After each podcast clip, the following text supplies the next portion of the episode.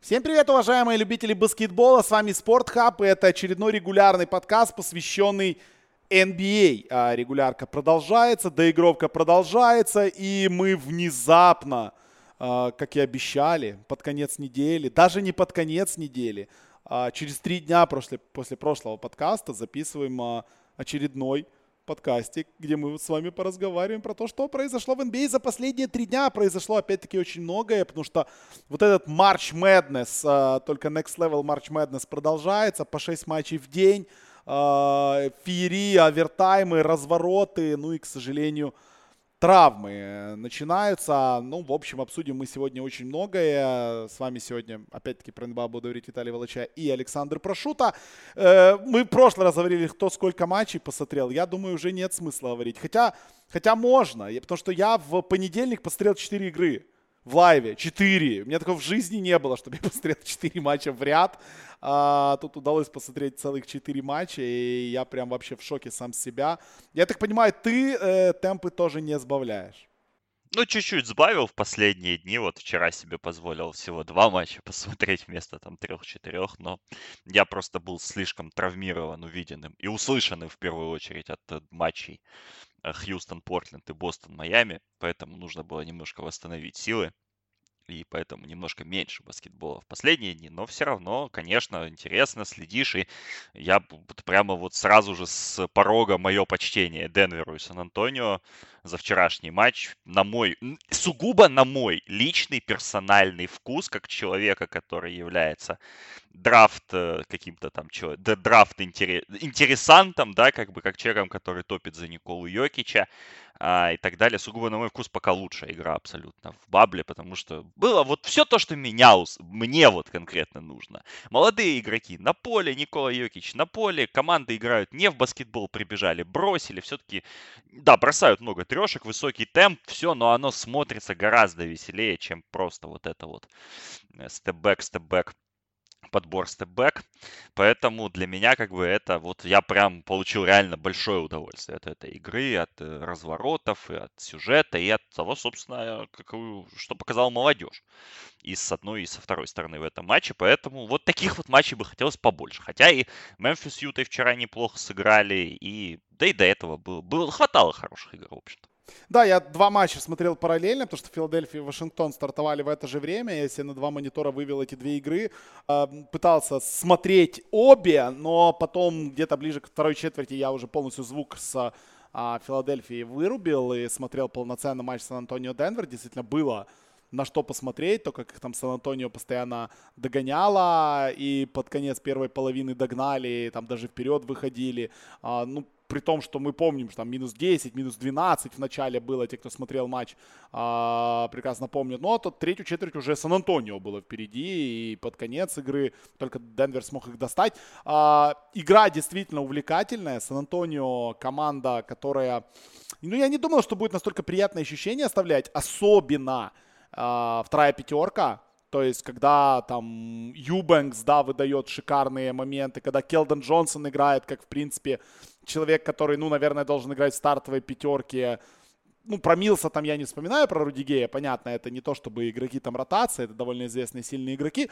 Но Сан-Антонио меня удивляло э, немного больше даже, чем то, как Попович является единственным тренером, который сидит в маске, но каждый раз, когда ему надо поразговаривать с арбитрами, либо с игроками, он эту маску снимает. То есть выглядит это очень-очень смешно, но Поповичу мы можем это дело простить. С другой же стороны, э, конечно, мы не можем не выделять э, Портера Джуниора. Вторую игру подряд он выдает просто феерическую. И э, если...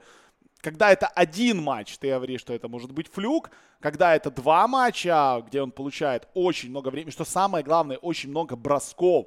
Ему дают бросать, его открывают, он сам открывается, он сам ищет момент для броска. И он бросил, если я не ошибаюсь, 16 раз в прошлом матче против Оклахомы, 19 раз он бросил из игры против Сан-Антонио, 37 очей набрал против Оклахомы, 30 против Сан-Антонио, прекрасно работает на подборе, и треха у него есть. Ну, то есть я перестаю смотреть на Майкла Портера Джуниора как на баскетболиста какого-то из ротации, который как бы играет, да, пока основных у Денвера нет, а вот когда у Денвера вернутся ребята, когда ближе к плей-оффу, собственно, будут получать э, свои нужные минуты ребята регулярной ротации, то, наверное, Майкла Портера куда-то засадят. Потому что Сейчас, ну, мне кажется, что надо передумывать Малону, как вообще играть. Э, ибо Портер прям хорош. Ну, Йокич-то Йокич, это понятно. А, три трешки подряд сунул за минуту, и как бы игра закончилась на этом. А, ты вот как думаешь, как будет выглядеть вообще ротация Денвера, когда вернется полноценный вот состав их?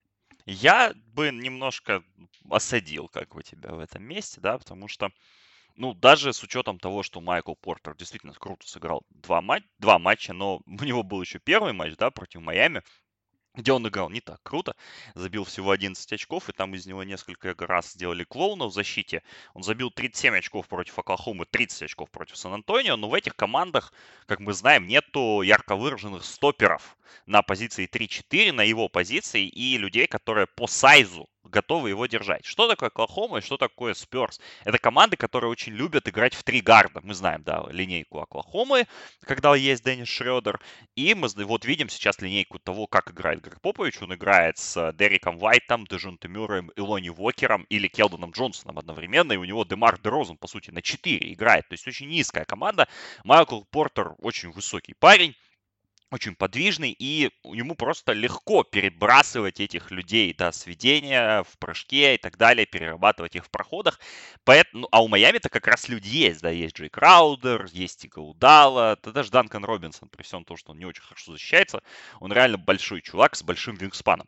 Поэтому здесь я бы немножко, ну, не гнал так коней, да, вот по поводу перестраивать игру и так далее. Э, потому что давайте еще посмотрим все-таки на Портера против э, Юты той же самой, да, там, где есть э, Джо Инглс, опять же, да, есть там да, да, даже Ньянка или Рой Санил. Есть матч против Клиперс, да, будет наверняка очень показательным, а может быть даже и будет иметь важное значение в турнирном плане. Поэтому Клиперс может, могут отнестись к нему серьезно. И матч с Портлендом, ну, вот у Портленда как раз тоже нету людей, да, сайза, чтобы прикрывать, то, что Гэри Трент, ну, низковат, как бы, да, и А Зак Коллинс медленно виноват. Поэтому вот против Портленда, наверное... Мело, Мело, ну, Мело защитный монстр известный, да. То есть, э, вот опять же, против Портленда, наверное, можно предположить, что Портер снова будет активен, снова получит много бросков, а вот, вот матчи Юта, Лос-Анджелес, э, э, Лейкерс и Клиперс, они говорят подряд, и потом Торонто. Ну, Торонто матч не может быть неважным, но дело в том, что вот хочется еще посмотреть на, и в плей-офф потом, да, посмотрим, опять же, на кого попадет Денвер, но если это будет или Хьюстон, или Оклахома, то, ну, Оклахома, да, опять же, не вписывается, но вот Хьюстон, может быть, Юта, да, э, может быть, Даллас даже еще теоретически. Э, поэтому вот хочется посмотреть на Портера все-таки против таких более равноценных матчапов, а, но в то же время, конечно, то, что он показывает сейчас, это обнадеживает, обнадеживает в плане плане в, в плане будущего, обнадеживает в плане того, мы вот сегодня с Андреем Глаченко встречались на эту тему, что действительно, если Портер разовьется в хорошего скорера, то как вторая опция, наверное, он поинтереснее, чем Джамал Мюррей на длинной дистанции, потому что мы видели Джамала Мюррея в плей-офф. Я, как честный обладатель его в нашей династии, династийной лиге, прекрасно знаю, что это за человек по вот э, game by game, да, то есть Джамал Мюррей это человек, который, безусловно, может забить 30 очков и даже 40 очков, но Джамал Мюррей куда стабильнее набирает 15-16 очков со средним процентом, чем э, разово фигачит по 25-30. Поэтому для Денвера это, безусловно, крутой момент. Опять же, давай не будем забывать, что Портер э, очень высоко котировался перед драфтом, перед колледж-сезоном, да, в который он шел. Но потом он не сыграл ни одной игры за Миссури и упал по понятным причинам. Денвер его подобрал 14-м, что, в принципе, ну, это, это слипер, да, очень большой. И, в принципе, мог бы упасть еще, потому что за сезон в колледже он сыграл два матча, но, опять же, не будем забывать, каким он котировался перед э, тем сезоном, да, когда Эйтона выбрали первым, Луку третьим, но Портер котировался наравне с ними, а то и выше них. Поэтому в его баскетбольном таланте нет сомнений. Вопрос в том, что как он адаптируется и как он, как он играет, потому что после обмена Малика Бизли и Эрнангамеса, который случился в дедлайн Портера же начали наигрывать, потому как были кадровые проблемы, и выглядел он плохо. То есть в атаке еще не ладно, но в защите он реально представлял из себя приличную дырку, которая ну вот не, не, не отвозит как бы, да, здесь уже попроще, становится видно, что человек адаптируется. Но я бы все-таки хотел посмотреть на него на высшем, на более высоком уровне против более сильных команд вот именно в этих позициях.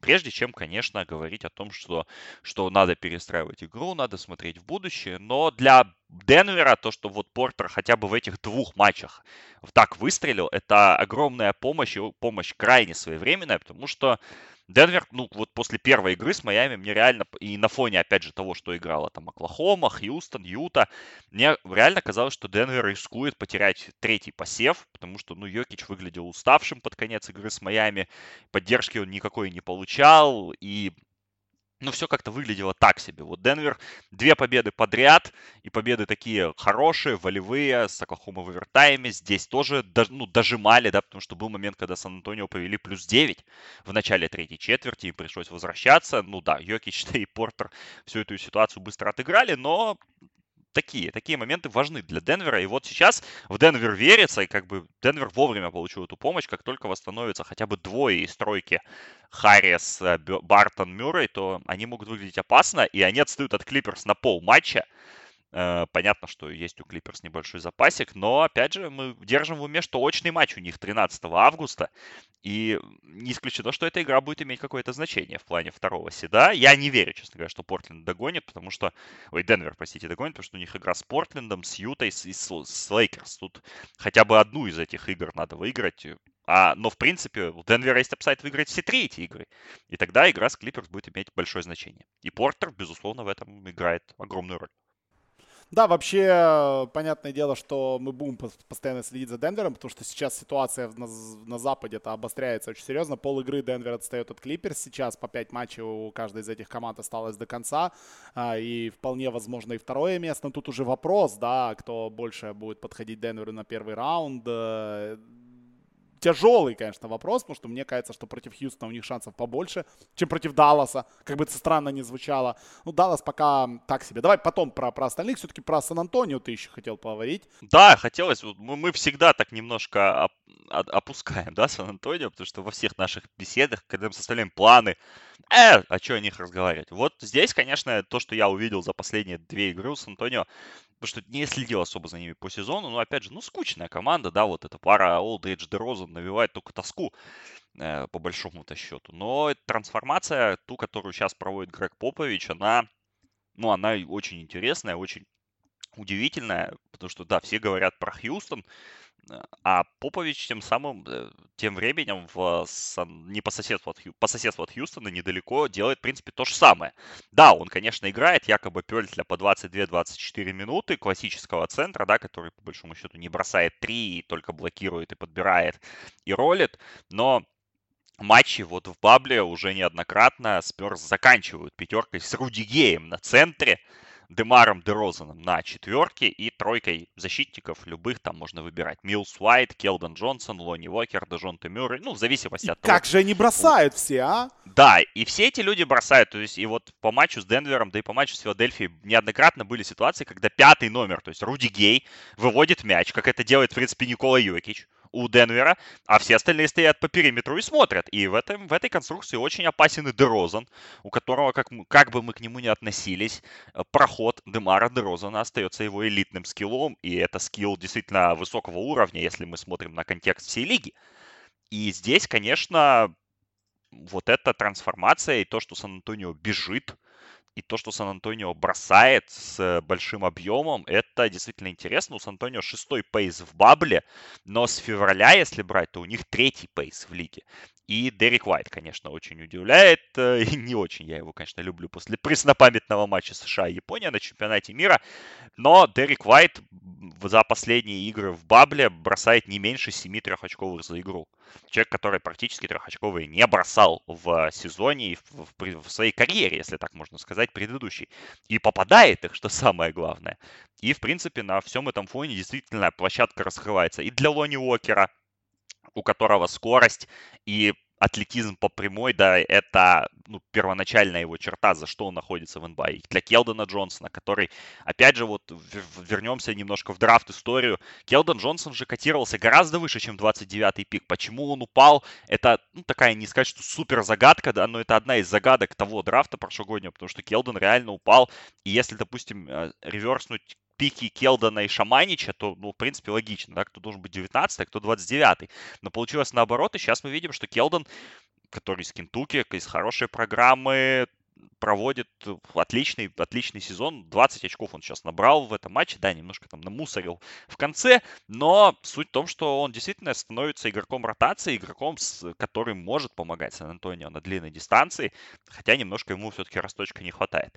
Поэтому интересно, конечно, как Попович вообще видит вот эту ситуацию в дальнейшем. Сейчас понятно, да, что Сан-Антонио приехали в этот бабл, ну, побороться, там не побороться, но видно, что травма Маркуса Олдриджа, она немножко им раскрыла вот эти окна и расширила горизонт возможностей, чтобы ну, чтобы накатывать молодежь, чтобы посмотреть, как это будет работать. И Поповичу, и Бекки Хеван, и его штабу удалось найти вот эту конструкцию, которая выглядит презентабельно, выглядит современно и приносит результат. Потому что выиграли бы они у Филадельфии, да, если бы не этот чудный бросок Шейка Милтона, они бы сейчас вполне реально боролись за плей-офф. Они и так борются.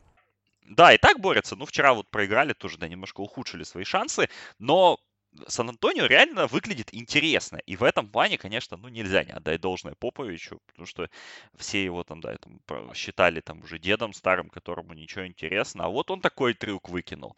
И теперь за Сан-Антонио будет интересно и в сезоне наблюдать, как они будут развиваться, как они будут решать, опять же, ситуацию с наличием Дерозана и Олдриджа. У них и Пелькель свободный агент, с которым тоже надо что-то решать. Поэтому вот такая интригующая достаточно команда. Опять же, не, невысокие у меня были ожидания от матча Сан-Антонио-Денвер в плане просмотра.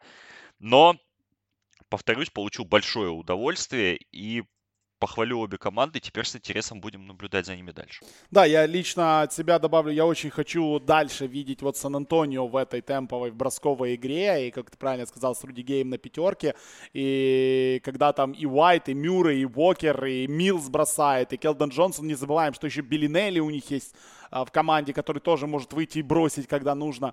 Соответственно, действительно становится интересно. Не, не, не так, как было раньше, типа, боже, если у тебя будет выбор, ну, организационно. Вот интересно, как они будут подходить к этому организационно. И как они будут пикать на драфте, да, вот в, в следующем году.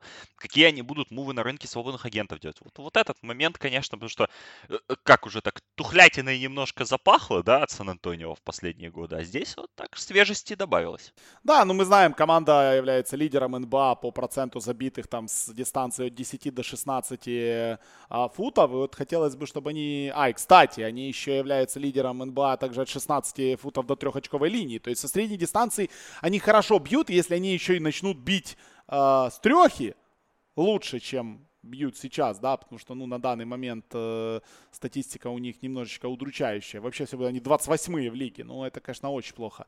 Э, я думаю, действительно, движуха пойдет, и в следующем сезоне будет на что посмотреть, потому что молодежь прекрасная у Поповича. Что с ними делать, будем разбираться дальше. Сан-Антонио на данный момент отстает на одну игру а, от Портленда. Правда, на одну игру больше они уже сыграли. У них 4 матча всего в запасе. На 2 игры от Мемфиса. Но, скорее всего, Мемфис катится. И мы это прекрасно понимаем. Мемфис пока, точно так же, как Вашингтон, единственная команда Бабла, которая стартовала с четырех поражений. И не то, чтобы все эти поражения были там без шансов, разгромные. Нет, они в каждой игре борются, они в каждой игре дерутся до последнего, но не могут победить. Вот даже вчера неплохо все у них было против Юты. Э, не цепанулись в конце. Два очка проиграли у Сан-Антонио. Э, в овертайме проиграли у Портленда, ну только против Нью-Орлеана было поражение такое, в принципе, бесшансовое. Э, цепляется Мемфис, но не получается абсолютно никак. И вчера прилетела еще и одна супер неприятная новость. А, сезон полностью доигрывать будут без э, Джарта Джексона Джуниора, который а, повредил миниск и вылетел до конца сезона однозначно. А, насколько дальше эта травма повлияет на, на, на этого баскетболиста, мы не знаем. Опять-таки, травма у него не контактная, то есть при приземлении а вы сами понимаете, что такие травмы, они намного более опасные. И вот без него надо будет перестраивать игру. А мне, если честно, не нравится, когда Портленд, э, простите, когда Мемфис играет там по 30 минут играет Кайл Андерсон, ну, потому что это не тот баскетболист, который можно серьезные э, задачи решать. Ну, Гаргуй там выбегающий, Кончар вчера играл. Да, Грейсон Аллен может бросить, и вчера он бросил, 6 трехочковых он забросил, но в защите, опять-таки, это немножечко не то, и если не будет прям монстр матча Дилана Брукса и Джамаранта, наверное, Мемфис вылетит. Не то чтобы с восьмого места, а может быть и за девятое не зацепится.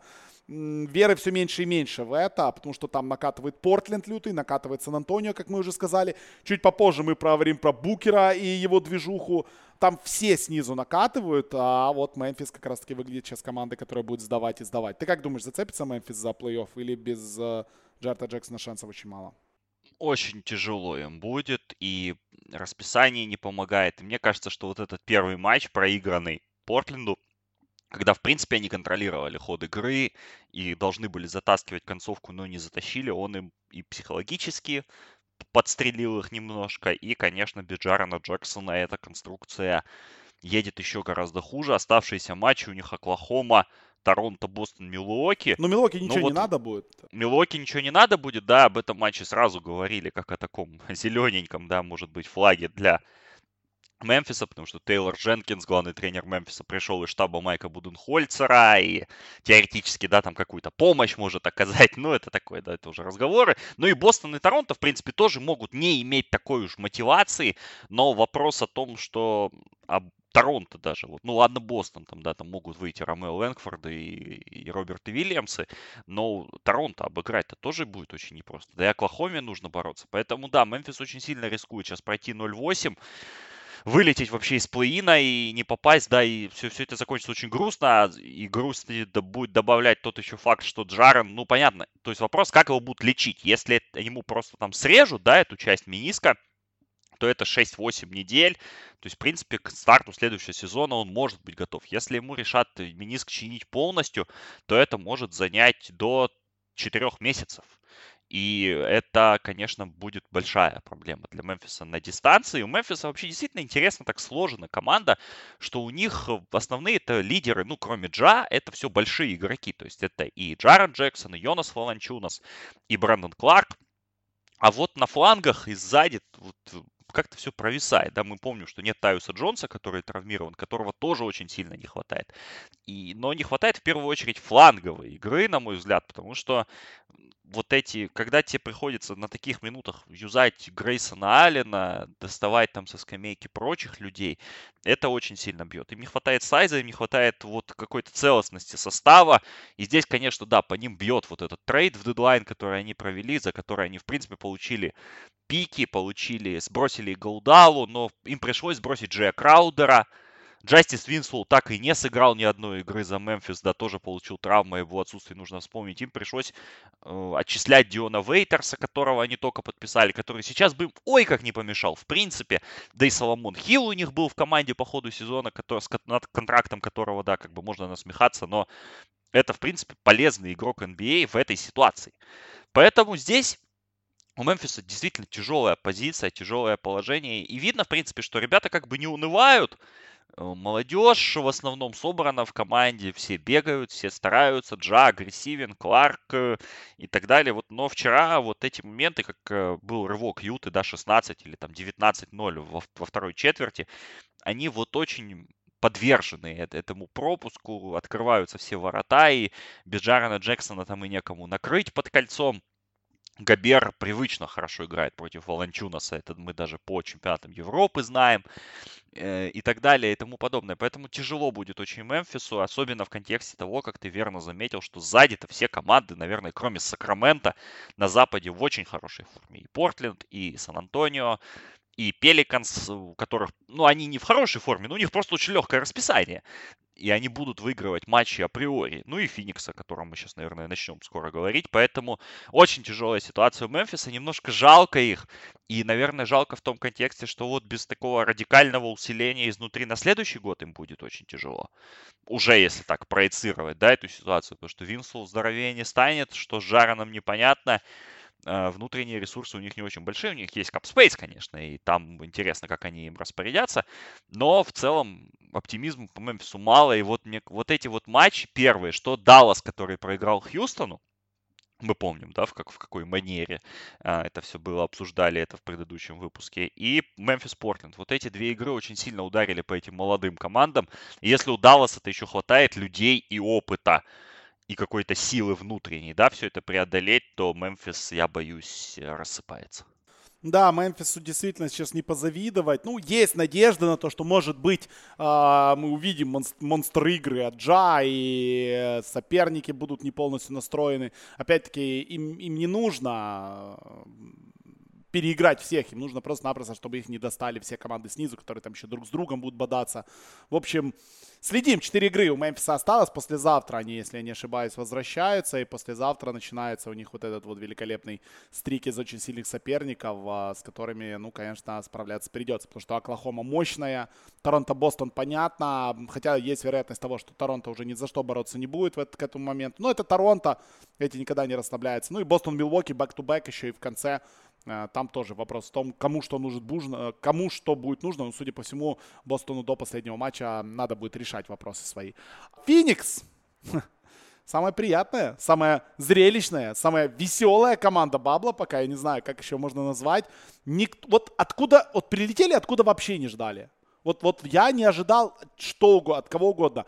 Сакраменто и Феникс вообще не рассматривал как за команды, на, за которыми стоит следить, на которые стоит обращать внимание но Феникс внезапно нам показывает, что может. Феникс внезапно показывает, что может выигрывать реально серьезные матчи против серьезных команд, которым нужно побеждать в clutch е. А, ну, Вашингтон мы не считаем, да, первый матч, а потом победа 117-115 над Далласом, 117-115 над Клиперс. И вот этот game winner Букера, я прям, Феникс меня удивляет, причем удивляет полностью, при том я бы не сказал, что мы там видим прям доминирующего крутого Эйтона, Эйтон по-прежнему не такой, как бы хотелось, и по-прежнему смотрят однозначно на Дончича, на, да на всех подряд, да, на, на, на, на Трэя Янга и думают, блин, ну, ну, ну Эйтон, ну явно не, не, не дает вот тех результатов, которые ждали, но Букер просто какой-то невменяемый. То, что делает Букер, то, как играет Букер, то, какие решения он принимает, это прям за гранью э, добра и зла. И Феникс на данный момент подтянулся, у Феникса отставание сейчас 22,5 у них от Лейкерс, то есть они полторы игры от Портленда, имея 5 матчей еще в запасе, и 2,5 игры от Мемфиса, да, впереди еще на пол игры перед ними Сан-Антонио и Нью-Орлеан, но я не вижу сейчас э, оснований хранить Феникс и говорить, что шансов у них нет, что они не достанут. Они должны доставать. Да, у них Индиана, Майами, Оклахома, Филадельфия, Даллас. Сложный календарь. Э, все сильные команды. Мощнейшая Индиана. Сегодня они играют. Матч двух команд, которые пока не проигрывали в этом бабле. Ба- дерби имени Ти Джей Уоррена. Ти Джей Уоррен против э, Дэвина Букера. Ух! 90 дайте на них тотал, и пусть люди играются себе в букмекерских конторах. Ну, это же Феникс же его обменял в ну, Индиану. да, да, да, да, да. Вот Ти Джей и... Уоррен против Баблища и так далее. Как, как тебе Феникс? Мне удалось посмотреть только одну игру в повторе против Клиперс. Матчи до этого я не смотрел. А, а нет, с Далласами концовку смотрел. С Далласами смотрел концовку. Ну, с Вашингтоном, понятное дело, не было никакого желания. А, еще самое главное по фиг, Камерон Пейн. Камерон Пейн играет в НБА. Я вообще в шоке с этой информацией.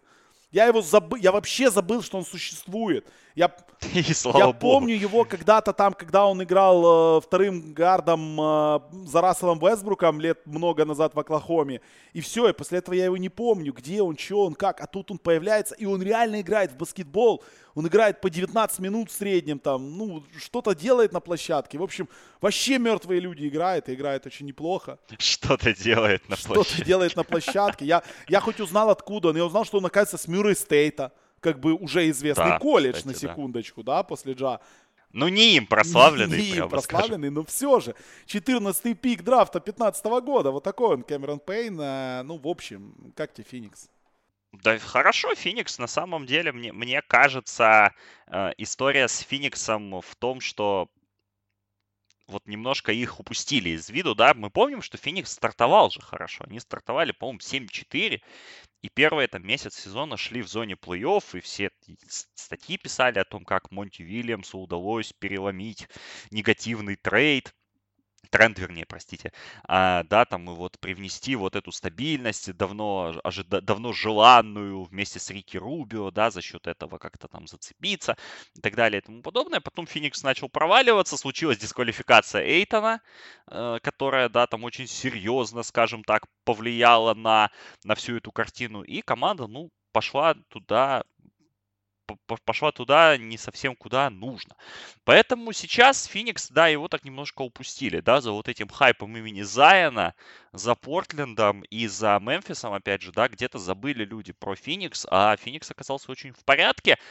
Есть, опять же, статистические показатели, которые подтверждают их качество игры. Они седьмые по нетрейтингу, и нетрейтинг у них хороший достаточно.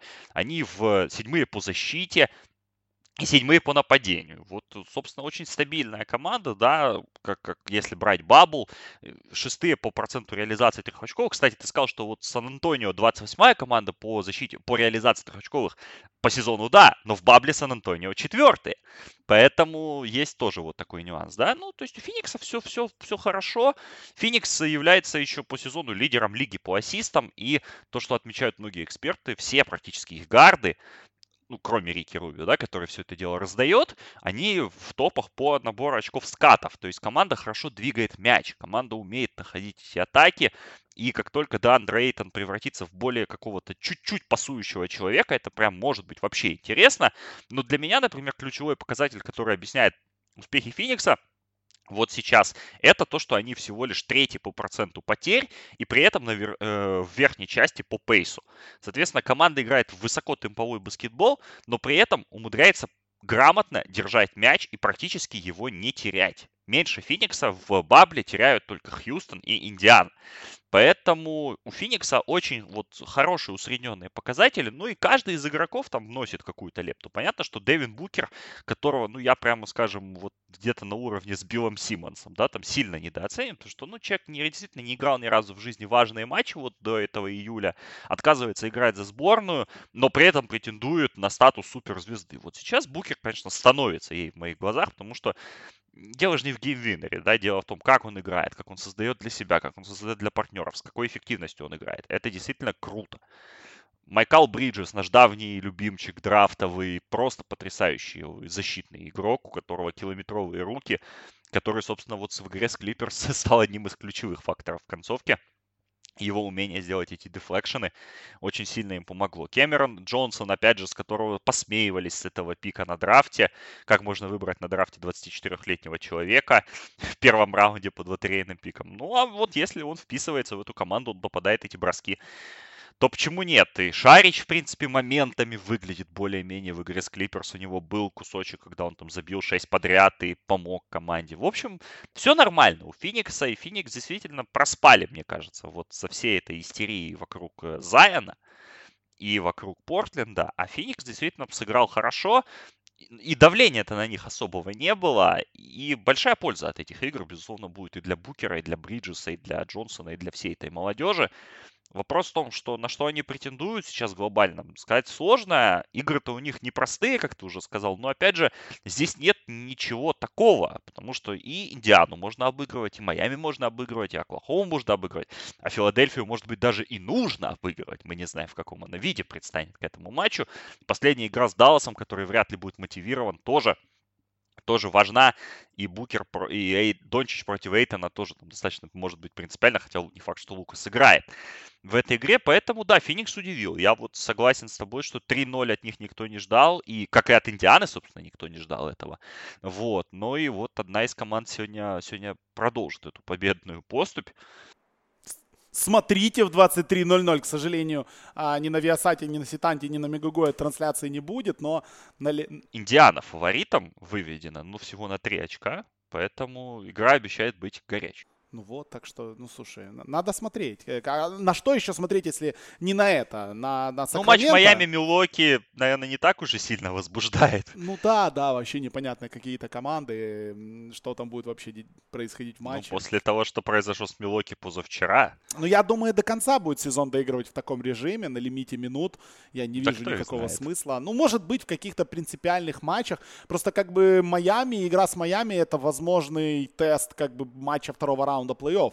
И, может быть, тут захочет Буденхольцер поиграть полноценно. Как бы вполне вероятно встреча а, Милоки против Майами во втором раунде. Ну, я бы даже сказал, что самая вероятная встреча это именно Милоки-Майами. Как ни крути, думаю, Майами там Индиану пройдет, если так вот все на Востоке и останется сейчас. Хотя хрен его знает, это Индиана. Ну, три матча до Бостона, наверное, до третьего места они не долезут вообще никак. Филадельфия тоже мы знаем, что произошло, поэтому тут, э, тут все пока не ясно. Ладно, заканчивая с Западом, Нью-Орлеан продолжает бороться сами с собой и со всеми подряд. По-прежнему у Нью-Орлеана самый легкий календарь а, до конца сезона. Хотя мы смотрим на результаты, мы уже понимаем, что да хрен его знает, у кого этот календарь легкий, у кого этот календарь сложный, потому что, ну, какой-то трэш происходит.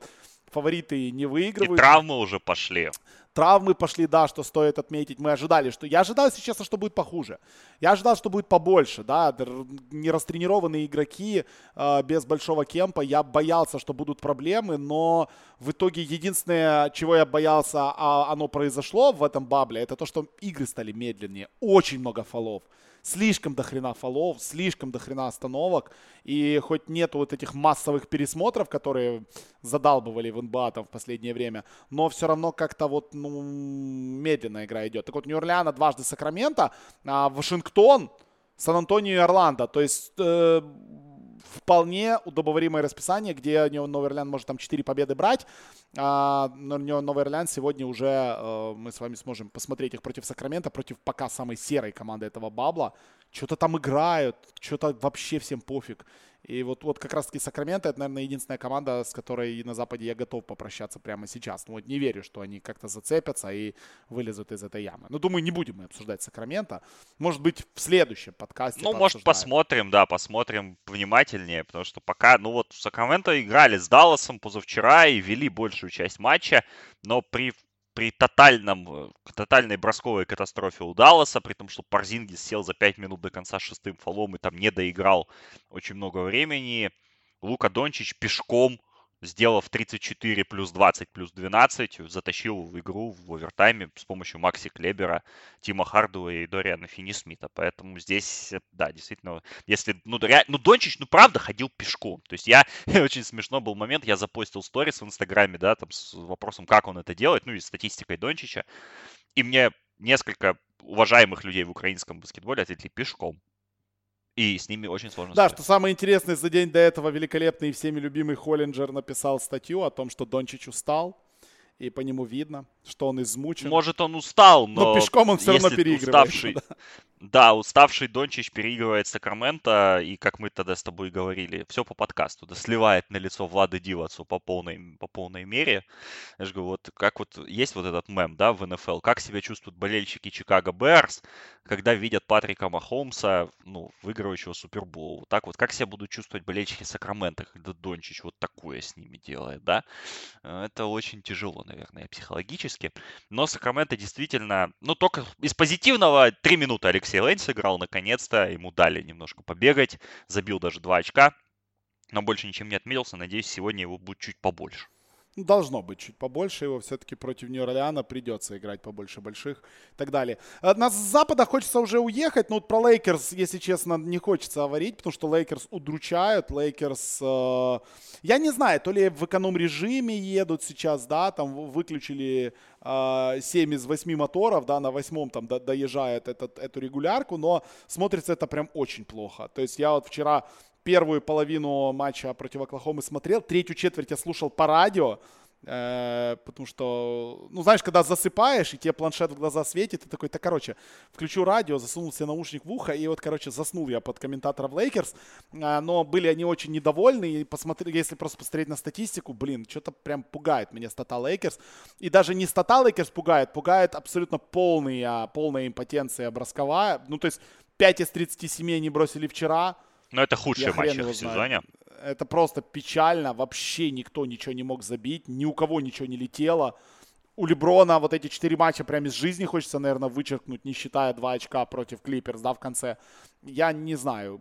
Я, мне кажется все-таки, что не надо overreact ить, ну, едут себе, да и едут. Какая разница? Люди к плей Да, не нужно. Я думаю, я думаю, что не нужно, но да, бывают худшие матчи. Вчера у Лейкерс действительно был худший матч в сезоне. Они набрали всего 86 очков.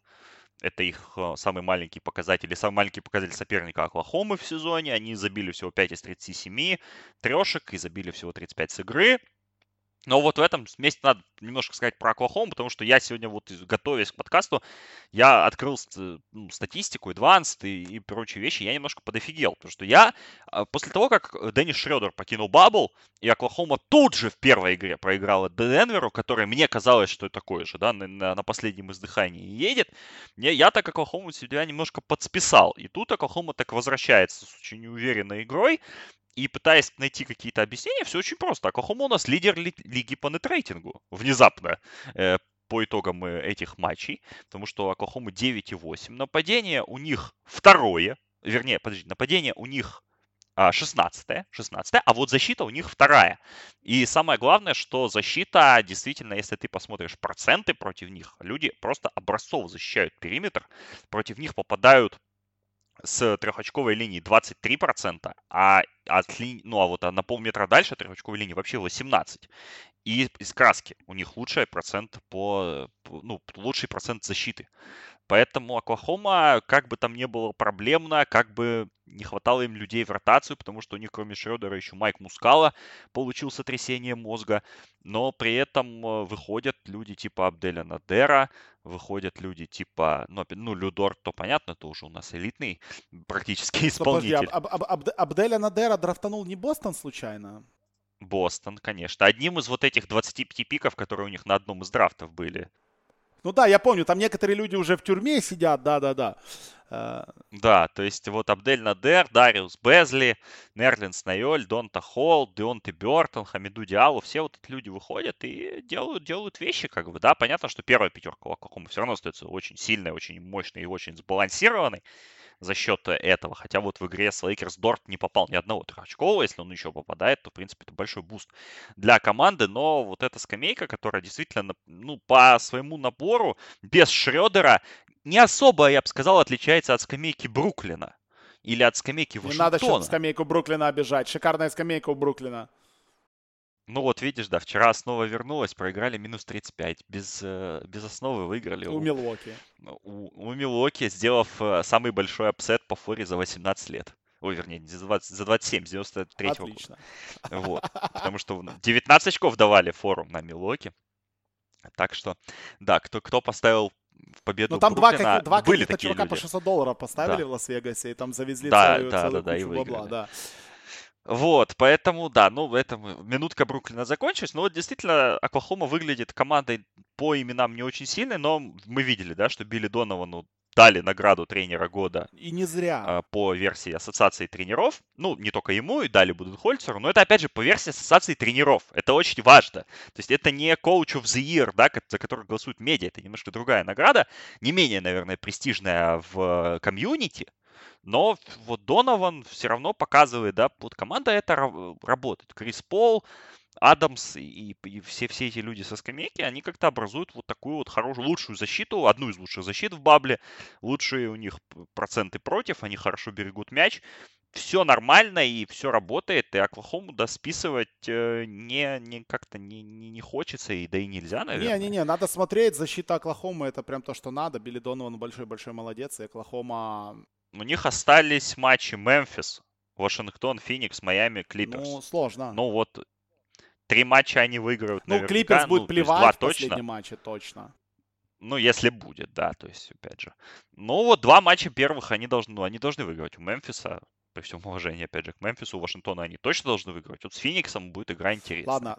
Ну и с Майами может уже не иметь мотивации. Тут эти восточные команды, конечно, вписываются сюда не очень. Но вот Оклахома, да, вот такие вот статистические цифры, которые удивляют в каком-то роде. Давай на, на, на восток поедем, потому что на западе мы немножко Давайте. засиделись. Как-то я не ожидал, что так много у нас будет на западе. Ну, на западе все, все, все как бы все в борьбе происходит. На востоке там какая-то Ну, своя на Востоке мы все понимаем, да, Милуоки, которые там докатывают на, на запасе бензина и будет докатывать дальше, их не будем обсуждать. Торонто, которые И Торонто начинают просто докатывать. великолепные. Торонто просто великолепные, и вот нечего про них добавить. Пусть докатывают дальше, большие-большие молодцы. Фредди Ван Влит, просто, сука, легенда. Э, Очень приятно смотреть на него. Про Индиану мы говорили в прошлом подкасте. Индиана продолжает выигрывать, Ти Уоррен продолжает Но давать. про Индиану мы, мы просто скажем, что Ти Джей Уоррен 39,7 очка за игру Неплохо. в неплохо. бабле. Лучший скорер всей Ти Джей. Cash Consideration Warren, вот так его надо называть, и все. И сегодня, да, опять же, допобедаем матч против его бывшей команды. Смотрите обязательно. Тоталов, к сожалению, пока нет, но я думаю, что там не меньше 25 дадут. Идет борьба за седьмое место между Бруклином и Орландо. А нет, вот тотал? есть 25,5. 25,5. Ну, это Вот верх, видишь, это не ну. думая верх вообще. А, Да, А Букер 26. так вот, Бруклин Орландо борются сейчас, по 4 матча сыграли за седьмой посев. А, Не знаю, важно это, не важно, но борются очень серьезно. Я думаю, там борьба это будет продолжаться до последнего матча. За этим мы будем следить. Действительно, Бруклин сыграл резервистами без трех основных игроков и выиграл у Милуоки. А вот э, сегодня утром они уже вернули основной состав и действительно получили впервые с 92 года 149 очей Бостон набрал. Бостон, который тоже после Майами вообще не понимал, что делать. Я начитался и наслушался подкастов э, от Джея Кинга и других там бидрайдеров Бостона. Они там бедные прям вообще в печали. Они уже не знают, как им что придумывать, э, что рекомендовать, как это обсуждать. Они там уже требуют, чтобы Тейтум по 15-3 бросал за игру и так далее. Ну, Бостон сегодня, понятно, после поражения от Майами, где вообще ничего у них не получалось. У них там э, Таймлорд 19 минут 18 очей, Ванамейкер э, забивал. Ну, в общем, сегодня у них у всех летело. Ромео Лэнгфорд 26 минут сыграл, да, о чем еще может быть речь. А, соответственно, у Бостона в сегодняшней игре было все хорошо, но а, поговорить хотелось бы все-таки про их игру против Майами, потому что в игре против Майами у них было все очень плохо. Майами без Джимми Батлера э, переломила Бостон без каких-либо шансов. И они вообще ничего не могли сделать. Мне довелось откомментировать этот матч, и я на протяжении всего матча реально не понимал, что происходит. Они никак не могли... Окей, они никак не могли справиться с, Баем, с Бамом Адебайо. С ним, в принципе, сложно справляться, да, это мы прекрасно понимаем. Но, бл- Реально, вот вы сказали в эфире, что он выглядит как Двайт Ховард. Это А он реально очень- похож очень на Бама, да, он реально похож на Двайта Ховарда. То есть, я так, и когда его еще клоузапом показывают, такой, блин, реально, сдалека посмотришь, реально Двайт Ховард какой-то в фейковой игре про баскетбол. А, так вот, и, и у Бостона проблемы. И у Бостона проблемы, и они это понимают. Их лучшая пятерка, как называют это все, кто там смотрит, следит за Бостоном, да, маленькая пятерка, она не работает. Она не работает вообще. Если не летит у Тейтума, то мы видели, что происходит против Милуоки, да, если не летит у Тейтума 2 из 18. Если Тейтум не берет на себя игру, почему-то не летит ни у Кембы, не летит у Джейлина, Хейвард тоже как-то то есть, то нет. Хейвард, кстати, получил первый с 2015 года технарь. То есть мы понимаем, что если уже Хейвард бесится, то не все в порядке. Ну, я, как болельщик Бостона, надеюсь, что сегодняшний матч э, добавит им уверенности в том, что, ну, по крайней мере, они могут бросать, а, и надо поменьше хаслить, поменьше фолов зарабатывать. Но вот Бостон, если честно, пока из всех лидеров Востока оставляет вот такое себе впечатление, вот на уровне Филадельфии. До Филадельфии мы вот после Бостона дойдем. Как тебе Бостон по первым матчам? Ну, когда случилась у Тейтума вот эта знаменитая первая половина с Портлендом, ну, знаменитая, вернее, все-таки первый матч его был, наверное, более знаменитый, чем второй. Вот, но у нас в чате патронов много фанатов Бостона, да. Подписывайтесь, кстати. Patreon.com slash и заходите в наш чат. Будем очень много душить этих фанатов Лейкерс сраных. Заходите, пацаны, нас мало. Да, вот. э, Вот. И действительно, вот там начались истерики по поводу того, что Тейтум. Тейтум, я на это возразил, что давайте посмотрим против Майами.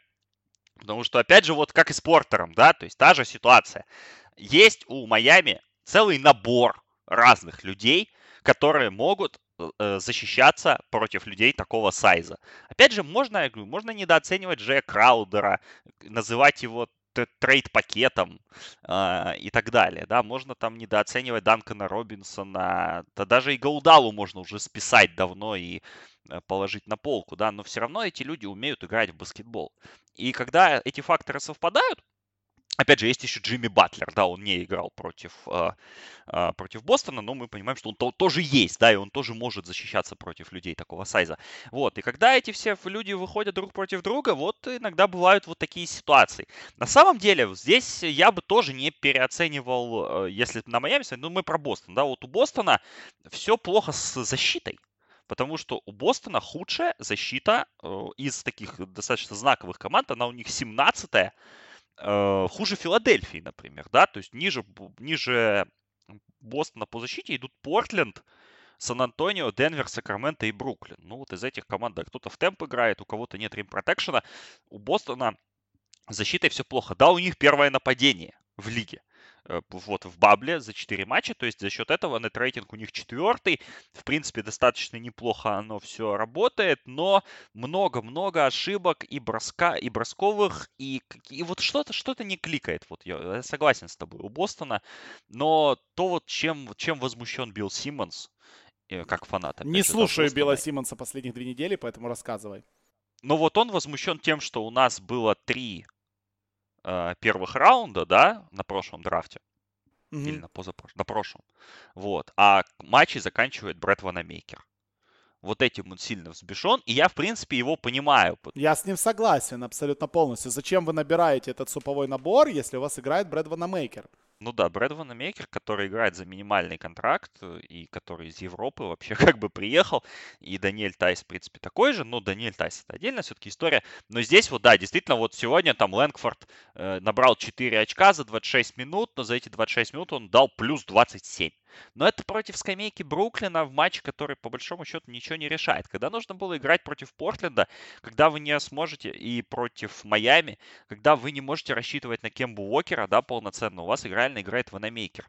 И сидят, и выходят люди, опять же, там, типа Гранта Вильямса, Аджилея и прочих, и как бы ты к ним не относился, да, как бы ты не старался их оправдывать, но они не дают по команде, по большому счету, ничего, кроме присутствия и минут. С таким же успехом можно кого угодно там, из нас было бы выпустить, да, и хуже, ну, было бы, конечно, но не думаю, что глобально. И вот эти моменты по Бостону действительно немножко пугают, не рабо... что-то не кликает у них. Пока что то ли Тейтум еще не вкатился, при том, что обычно, да, вот что-то не кликает по Бостону, ты, ты как фанат знаешь, первым всегда тыкают в Хейварда. Конечно. К Хейварду претензий, ну, по, по тем матчам, что я видел, ну, минимум, наверное, да, он вполне эффективен, он не кричит о том, что ему мало бросков, он забивает там 20 очков там за 10-12 попыток, это все, все очень хорошо работает с его стороны, но все остальное как-то вот не, не ахти, и пока что не, не хватает им, наверное, да, не хватает им, наверное, сильного кембы,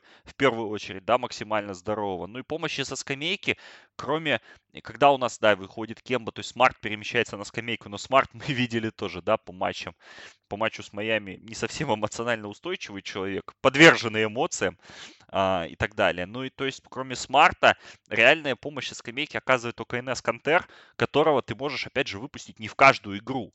То есть, если против Портленда ты его можешь выпустить, то против Майами это уже достаточно тяжело, потому что большие Майами все с броском или там играют очень далеко от кольца, как БАМ.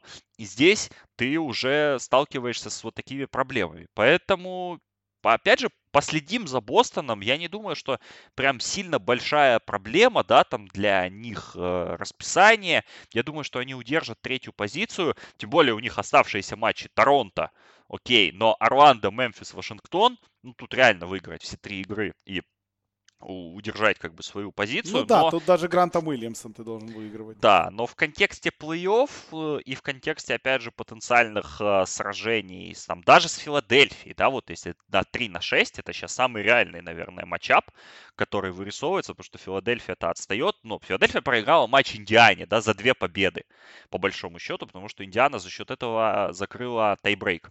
И Индиана, судя по ее динамике, наверное, удержится на пятой позиции. Майами, скорее всего, удержится на четвертой. И, соответственно, 3-6 даже против Филадельфии, даже против такой Филадельфии, это уже будет стрёмно. А как они будут выглядеть против Торонто, мне даже пока предположить сложно. Э, вот Майами, которые да, играла бы Джимми Батлера. Я не знаю, будем ли мы в подкасте обсуждать все эти теории заговора, которые, да, сейчас... Я не думаю. Я бы, про, если говорить про Майами, вот я бы лучше бы поговорил о баскетболе. Да, давай поговорим про баскетбольную составляющую, потому что без uh, Джимми они отыграли матч против Бостона. До этого у них еще был великолепный матч против Торонто. Прям шикарный баскетбол. Очень понравилась мне эта игра. Торонто выиграли матч, как вы прекрасно знаете. Но Майами все равно стрелялись классно. И Майами сейчас это команда, которая вот в двух матчах от Бостона, да, Бостон догнать будет сложно, просто потому что календарь у Бостона довольно комфортный, и вот сегодняшняя победа над Бруклином дает вот этот запас в два матча, что, в принципе, очень сложно будет отыграть. Надо, чтобы Бостон проиграл две, Майами все выиграла, в общем, Думаю, вряд ли Майами на третье место вылезет. Но Майами это команда, которая дико уверенно в себе сейчас смотрится. И которая даже несмотря на, на то, что еще пять матчей им играть, мне кажется, против Ти Джей Уоррена проблем иметь не должна, потому что у Майами сейчас все работает отлично. Я не так много матчей смотрел, но то, как играет Робинсон, то, как играет Хиро, то, как играет Драгич, что очень важно. А, то, как ты правильно уже отметил, Адебайо, который и далеко от кольца, и под кольцом может бороться это просто нечто. Да, вот единственное, что пока по сезону мне не особо нравится у Майами, это вот по доигровке сезона, это Кендрик Нан. Хотелось бы, наверное, его видеть привычного, да, потому что сейчас он немножечко непривычный, заговорили уже о нем серьезнее, как претендента там на топ-3 лучших новичков и так далее, и что-то он немножко посыпался. Но, в общем, команда великолепна и без Джимми, и с Джимми, и я даже скажу, без Джимми они больше нравятся, чем с Джимми, они просто несутся, бросают. С Джимми игра такая более медленная, более тактически выстроенная и так далее, но Майами Хит это та команда, на которую я бы обратил внимание. Майами Хит это команда, которая, по моему мнению, сейчас не будет проблем иметь в первом раунде, а во втором раунде может очень серьезно потрепать нервишки Милуоки.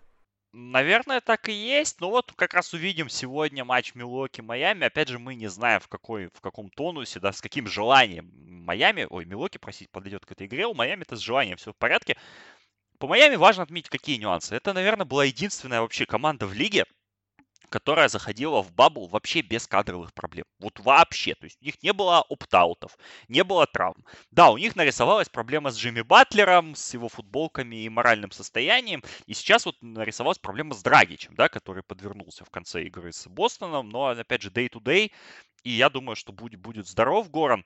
И, соответственно, у них ротация очень хорошая вообще по всем людям. У них есть 9 минимум игроков, которые реально способны останавливать, вот, вот играть, то есть ты, ты выпустишь их, да, даже Келли Алина, который, в принципе, вызывает вопросы, да, там в плей-офф, но все равно ты знаешь, что он тебе даст то, что, то, что нужно, и, собственно, мы это увидели по матчу с Бостоном, когда Алинок вышел в старте, они пошли в два центра, как они, в принципе, играли весь, ну, или там два в два условных центра, да, и тут же Алинок, ну, Алинок блестящий матч, на самом деле, провел, его нельзя не отметить, он и пасовал, и забивал, и вообще последние две игры от Алинека прям, прям очень, вернее, три даже. Да, то есть Денвер тогда он расстрелял так. Вот. Э, с Майами ситуация-то тяжелая, ну не, не тяжелая, но вот нужно это констатировать. То есть Майами будет очень нестабильно, мне кажется, за счет, да, сильные игроки, да, вот эти все моменты, глубина. Но Эрику Спаэльстре будет очень важно найти лайнапы найти сочетания, в которых будет баланс. Потому что у Майами такой набор людей, что там ты или в защиту все уходит, да, то есть ты выпускаешь людей, или все в защиту, или все в бросковую составляющую. То есть ты не можешь, э, играя с, с таким набором игроков, четко сбалансировать. Потому что у тебя, с одной стороны, Данкан Робинсон и Тайлер Хироу на вингах, которые потрясающие шутеры оба, но они защитники ниже среднего, в принципе. Это с одной стороны у тебя есть момент. А с другой стороны у тебя есть Краудер и Гаудала, там даже Крис Сильва и так далее. То есть люди, которые в принципе, очень хорошо защищаются, очень э, большие трудяги, но практически не умеют бросать. То есть ты или закладываешься или на одно, или на второе. И здесь вот в этот момент очень тонкий. И, конечно, про Кендрика Нан ты сказал. Кендрик Нан в бабле 5,7 очка за игру, 1,3 передачи, минус 7,4 нет-рейтинг за 40 минут, это очень плохие цифры. Всего 10% реализации трехочковых, 35% двухочковых и трушутинг 40, ну, то есть для его позиции должен быть минимум 55. Поэтому у Нан, Нан это сейчас большая проблема для Майами. Если особенно в контексте травмы Драгича. Если травма Драгича оказывается несерьезной, то Кендрик Нан, безусловно, ну, ну, играет что-то, вышел, там, провел минуту, да, но если он не вернется в тонус, то это минус один серьезный игрок для, для хит, и, может быть, даже придется, я думаю, пересматривать стартовую пятерку, потому что мы видели, что матч с Бостоном Майами заканчивали с Гаудалой на точке, и, ну и Драгич где-то там рядом, да, то есть они делили вот эти обязанности по, по выводу мяча и по э, инициированию атак. Поэтому Нан большая проблема для Майами. Ну и в целом вот такая вот команда. Я, э, опять же, так не совсем, наверное, правильно и корректно, да, приводить этот пример, но я очень много на карантине играл в Майами в 2К. И вот это, и вот эти моменты, да, когда тебе надо отыгрываться, да, то есть, а ты не можешь, а, а ты выпускаешь на площадку этих шутеров, а они у тебя вроде забивают, но ты в обратку все время пропускаешь, потом ты выпускаешь более защитный вариант, и у тебя не получается забить, хотя тебе надо забивать, да, когда тебе нужно отыгрываться, это так вымораживает, честно говоря. Опять же, Джимми Батлер, да, который с, по, по сезону у нас бросал то ли 25, то ли 26 процентов с периметра, у него очень сильно упали Э, показатели за, в, в этом сезоне, да, то есть он штрафными компенсирует, безусловно, э, но процент трехочковых 24,8. Вот, ну это очень низкие показатели. При том, что да, у него 9,1 попытки штрафных за игру с реализацией 84. Это его карьер хай по, по, по количеству выходов на линию, по проценту, ну, тоже высокий показатель. Но вот 24% для сравнения в прошлом сезоне у него было 33,8 в Филадельфии, ну тоже не элитно, но нормально. В Миннесоте в предыдущем сезоне было 37,8, это вот его лучший год, когда он туда тащил Тимберволс, но 25% стрежки это мало, это прям ужасно. И это тоже фактор, поэтому все будет зависеть от Спейльстера. В Спейльстеру как бы веришь, да, тренер-чемпион, тренер, который доказывал, что и не с такими бревнами как бы можно работать и выходить в, во второй раунд плей-офф, но Э, Майами, с одной стороны, вот опять же, все здорово, э, с одной, с другой стороны, есть вот эти нюансы, за которые я думаю, что, ну, как минимум, Милуоки их накажет, а может и Индиана несколько раз. Это мы посмотрим уже в, по ходу дела. Э, про Филадельфию несколько слов нужно сказать. Филадельфия тяжело стартовала, но две победы они э, выковырили, скажем так, против Вашингтона. Вчерашний матч я вот одним глазом смотрел параллельно с Денвером и Сан-Антонио. Ой, очень тяжело, очень, очень так э, натужно получилась эта победа. И самое главное, это то, что с площадки ушел Бен Симмонс. Ушел прихрамывая. Во время четвертой четверти меньше игру показывали больше как раз-таки Симмонса в потрибунном помещении, который очень-очень медленно уходил э, с арены. Я не знаю, ну без Симмонса понятно, тут даже обсуждать нечего, прям без вариантов. Да и с Симмонсом, если честно, Симмонс, кстати, вчера трешку бросил. Ура, Аве, а, молодец. Не забил. А не попал. Не забил, ну ничего страшного, все, все еще впереди у него. Э, Филадельфия смотрится тебе как команда, которая имеет хоть какие-то шансы. Да, они там больше всех шумят о том, что э, мы пришли, и этот сезон это возможность для нас э, добраться далеко, у нас все круто, но мы видели по матчах первых, когда ссорятся игроки друг на друга, орут, да, когда там э, имбид э, Шейку Милтону рассказывает, что происходит, мы понимаем, что игру против э, Сан-Антонио они выиграли как раз-таки из-за какого-то чудесного преображения и броска Шейка Милтона в конце, и очень тяжелый матч против Вашингтона они играют, э, в общем, как-то мне не верится в Филадельфию, или это во мне фанат Бостона звучит, или, или как-то это общее мнение?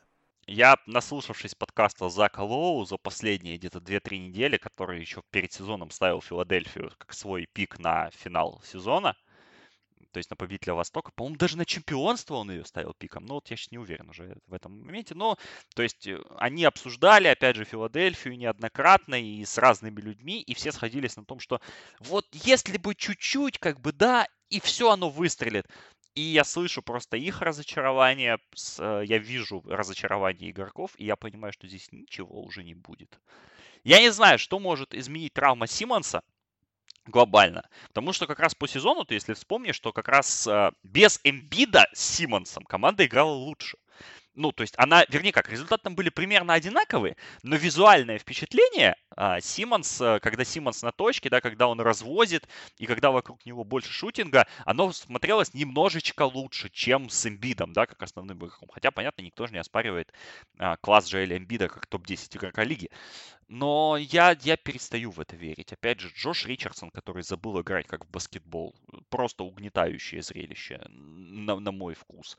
Э, потому что у, у последние две игры это еще нормально, но с Индианой он набрал 4 очка за 30 минут, сделал всего два броска, потом ему повысили, повысили объем, но это не дало там супер результатов. Вот. Э, все эти люди, типа Шейка Милтона, Милтона, Фуркана, Карпаза и прочее, ну, это все здорово, но как бы где? Где уровень? И все, опять же, эксперты приходят к тому выводу, что Филадельфия должна играть от защиты, да, то есть она должна защитой перекусывать людей, а атака там уже придет ко- кое-как. Но защита Филадельфии 15 в бабле, 114,1, опять же, ниже, там только совсем уже элитные команды и Бостон.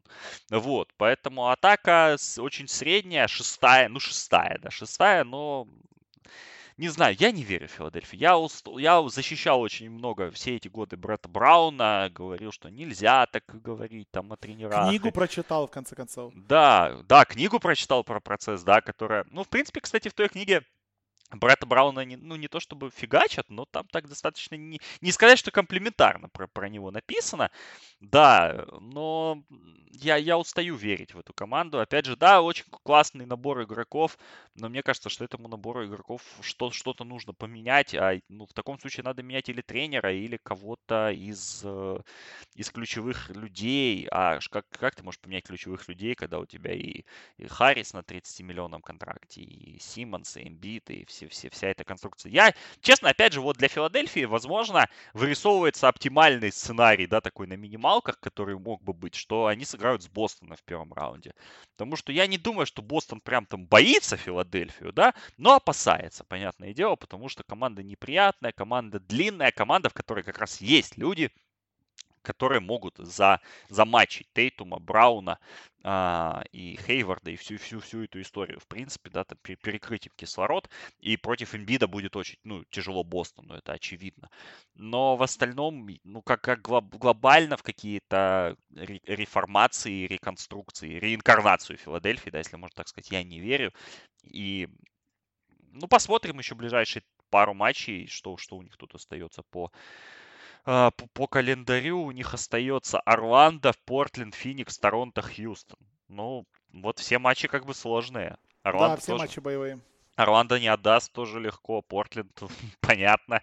Феникс, Торонто. Ну да, вот, вот может быть за эти пять матчей мы какую-то ясность получим по тому, как будет выглядеть Филадельфия в ближайшие там две недели в плей-офф. Но, но я уже верить в них не, не то, что, ну, не то чтобы не хочу, но как-то отказываюсь. Слушай, давай этот подкаст закончим а, каким-то интерактивом, а, потому что на ESPN я с утра сегодня нашел внезапную статейку и думаю, о, блин, интересно. А, давай, All-NBA команда, All-Bubble команда. А, два гарда, два форварда, два центра. От, от Александра прошу ты, давай. На данный момент? Да, на данный момент. Ну, мы, понятно, что там точно есть Ти Джей Уоррен. Это прям не обсуждается даже. Ну, наверное, я вот так, наверное, пойду. Давай, Фред Ван Влит. Э, Хорошо. Крис Пол. Крис Пол. Ух, интересная у тебя команда. А, Ти Джей Уоррен. А, ну, то есть маленьких ты уже поставил. Тебе надо еще большой и центр. Бам. Бам. Ну, он у меня как комбо пойдет. Ну и Йокич. Йокич. Йокич, ну неплохо. Для Йокич все равно феноменален. Неплохо, как, неплохо. Как бы. Ну, у, у меня, у меня Букер, Дончич. Ну да, и, ну и, да, и honorable mention, конечно же, Дэмин Лиллард. Дэмиен Лиллард. У меня Букер Дончич, я тоже про Лилларда думал довольно долго, но у меня Букер Дончич, ну, Букера я не, не смог не поставить. А, понятное дело, Ти Джей Уоррен, а, Паскаль Сиакам, ну и Бам Адебайо на центр. Вот так, вот, вот такой вот у меня. Никого из Лейкерс, никого из Клиперс, вы уж простите. Ну а что Лейкерс, а, а кто из Лейкерс?